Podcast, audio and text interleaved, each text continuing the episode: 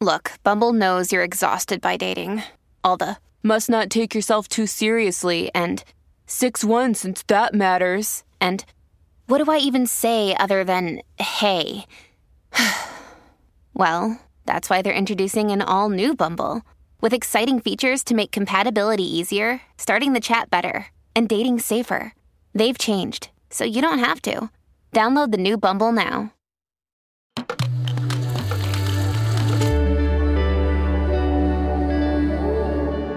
Cora.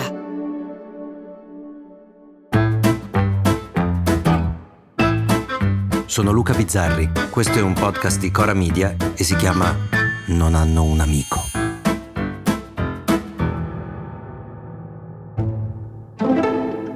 Luca Sofri ha scritto un tweet. Io partirei da lì per mettere un punto, per mettere fine a questa follia. Luca Sofri ha scritto Se racconti Sanremo come racconti Gaza, avrai un paese convinto che Sanremo sia da vivere come Gaza. E aggiungo io senza nemmeno il senso del ridicolo che basterebbe per ammetterlo e tirare avanti, sapendo che sarà il nostro bello, ma a me mi fa cagare. Sarà il suo bello, ma a me mi fa cagare. E che un giorno dovremo ammettere che insieme a quello del ridicolo abbiamo perso totalmente il senso del gioco, mentre quello della misura non l'abbiamo mai avuto. Quando ero piccolo io c'era Claudio Villa ed era lui che in ogni Sanremo alzava la voce, inventava la polemica, urlava al complotto. Perché io ripeto, mi, mi inchino al verdetto di qualsiasi giuria, ma se ci sono i giurati li voglio vedere. E un po' però lo si guardava con accondiscendenza, era un po' il parente focoso che parlava di politica a Natale, tutti si zittivano imbarazzati per lui. Era cringe, diremmo adesso. Quando non ero ancora nato invece c'era Tenco che a Sanremo si è sparato in un albergo, scrivendo un biglietto d'addio in cui si lamentava di non essere andato in finale. Se questa canzone verrà giudicata una bella canzone, io l'ho già giudicata tale, se no non l'avrei portata qui. Chissà poi se lì, eh, insomma, il festival c'entrasse o meno, ma questo dimostra che sia il senso della misura che quello del gioco non sono proprio perdite del nuovo millennio. Ora però è subentrato un nuovo protagonista, il racconto. E il racconto, i toni del racconto sono esattamente gli stessi che si parli di un ragazzino che vince la serata delle cover o di ospedali bombardati.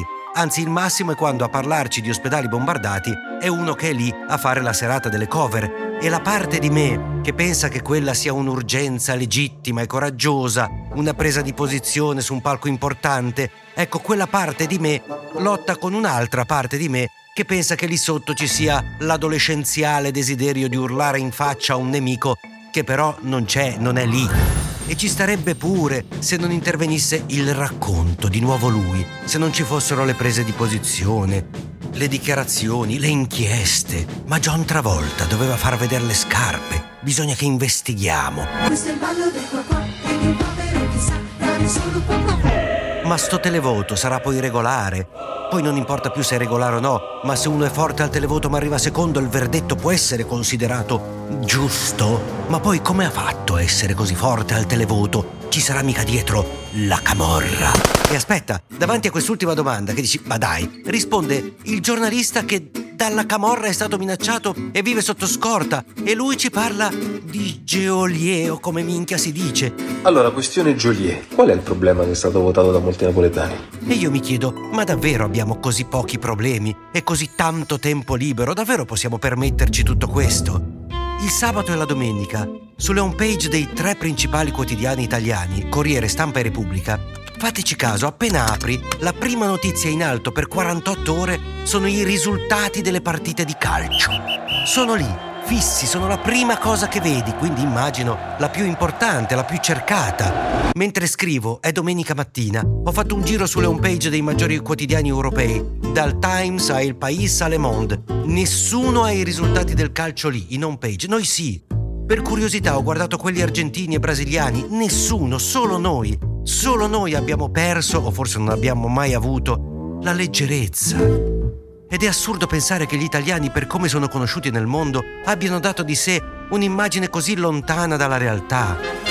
Qui di solito si cita Churchill e il suo Gli italiani perdono le guerre come fossero partite di calcio e le partite di calcio come fossero guerre. E io resto sempre infastidito quando della gente che non si lava il culo ci dà a ragione delle lezioni su come stare al mondo. Ma è vero che ci manca quella leggerezza, che forse non sarebbe così insostenibile se cominciassimo a guardarci un po' più divertiti, se reagissimo un po' come ha fatto Angelina Mango. Speriamo che tutto questo non rovini un fiore così prezioso come Angelina Mango, che quando ha capito di aver vinto ha detto la frase più vera delle cinque giornate del festival, quella che ci rappresenta di più, quella più importante. Ha detto, ma voi siete matti. Ma siete matti? La canzone, siete matti, ha detto Grazie, siete matti. grazie, grazie, grazie a tutti. A domani. Commenti, suggerimenti, insulti o donazioni in denaro potete scriverci a nonhanunamico@gmail.com o nonhanunamico@coramedia.com. Non hanno un amico è un podcast di Cora News prodotto da Cora Media. È scritto da Luca Bizzarri con Ugo Ripamonti. La cura editoriale è di Francesca Milano. La supervisione del suono e della musica è di Luca Micheli. La post-produzione e il montaggio sono di Cosma Castellucci. Il producer è Alex Peverengo. Le fonti dei contributi audio sono indicate nella sinossi.